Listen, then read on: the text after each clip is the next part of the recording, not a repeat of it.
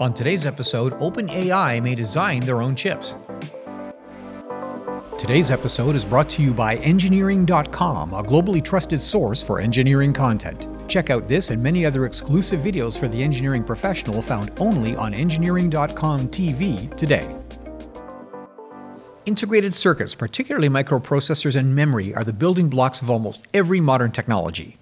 Much of modern computing technology has its origins in basic general purpose microprocessors like the venerable 8080, with code defining the application.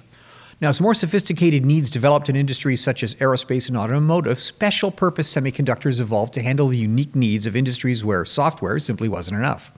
Traditional mass market chip makers have never been interested in very expensive special purpose devices with relatively small production runs, and as a result, a new generation of fabless IC developers have evolved rapidly in the last decade.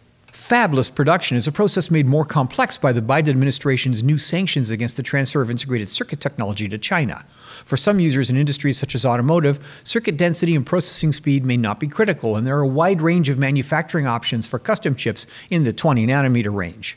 But for the rapidly evolving AI industry, very dense, very fast processors will be needed.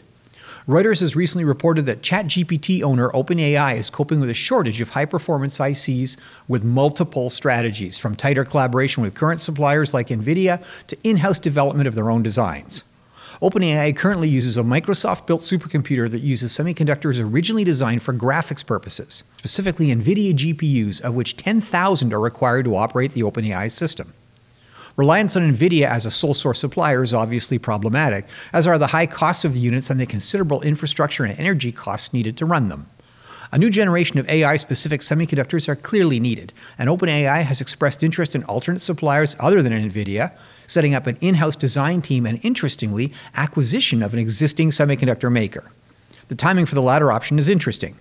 A large amount of U.S. federal money is available through the CHIPS Act for domestic semiconductor production. And although there is a global shortage of the very specialized equipment needed to produce advanced chips in the 7 nanometer range, export restrictions on this technology to China should in the short term alleviate that problem.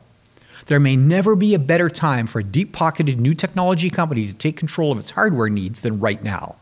The ability of OpenAI to scale rapidly depends on semiconductor availability, and as artificial intelligence becomes ubiquitous globally, it's also a possible secondary market as a hardware supplier to other AI service providers. Fab or fabless, the artificial intelligence industry may produce the next Microsoft or Apple.